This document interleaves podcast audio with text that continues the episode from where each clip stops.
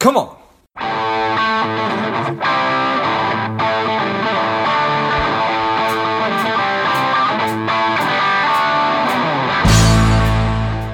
Quick ask before we get started today. I am working to help people lead happier and more contented lives. My part of that is money. So if you enjoyed today's episode or if you've enjoyed past episodes, please take a minute and leave a quick review on iTunes.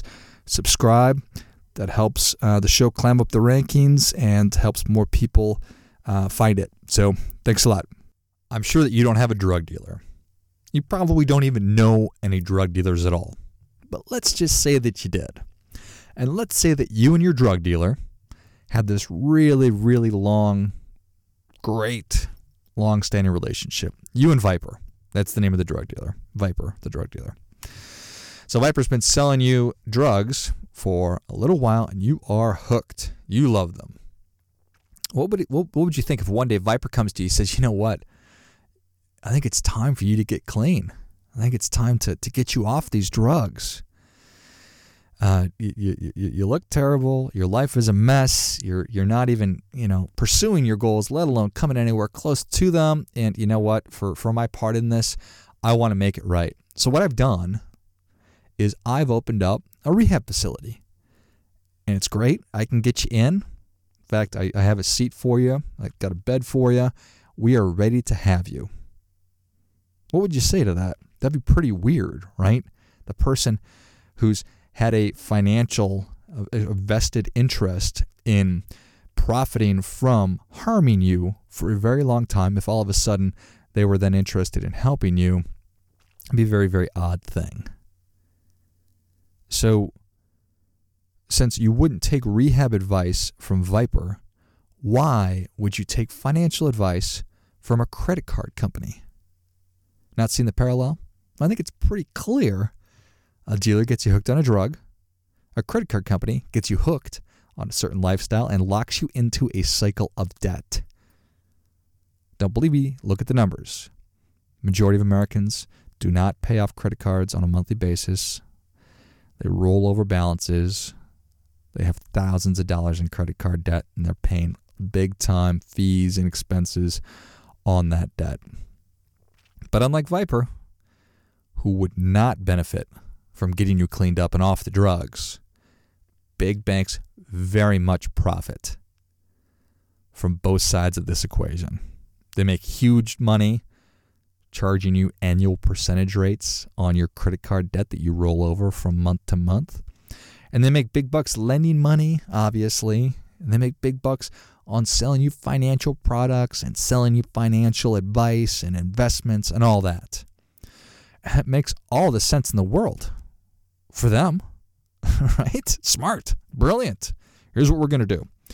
We're going to we're going to get people in the door, offering them credit cards or we're going to loan them money. Now that we have them as clients, we're going to cross sell them to death. I even got an email yesterday, literally yesterday, from Chase about like a, a service helping to uh, to to to to buy cars. So again, I, I, I totally get it.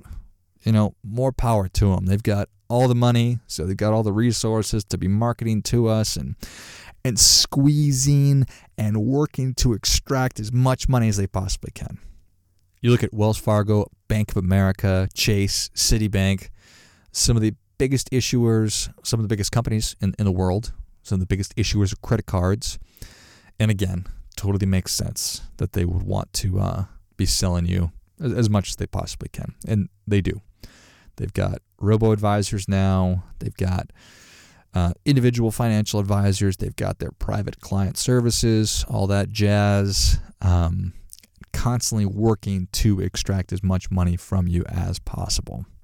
But ask yourself this question Does this person, this company, have my best interest at heart? Do they have my best interest in really anywhere? And I think that the answer to that question is answered by simply typing into your search bar, your search engine. I don't care what kind, which one you use. Type in Wells Fargo or Chase or Citigroup or Bank of America, and then type in scandal. and you will be absolutely flooded with thousands and thousands and thousands of results about billions and billions and billions of dollars in fines that these companies, these dealers, have had to pay out because of fraud and scandals and cheating and doing all manner of things that are not in your best interest. The only interest that they're acting in is their own. So, time to get clean? Well, don't take Viper's help. Find yourself an independent rehab facility. Time to get out of debt? Time to start saving money. It's time to start investing for yourself and your future. Find yourself an independent advisor that doesn't work at a freaking bank, doesn't work at a credit card company. Because trust me, more bad news is on the way. I don't know when. I don't have any any secret information into uh, the next time one of these companies is going to be in the news for something bad. I just have a pretty good feeling that that's going to be the case. So tell Viper to get lost. Tell your credit card company that you're not interested in financial advice from them. Do your part by doing your best.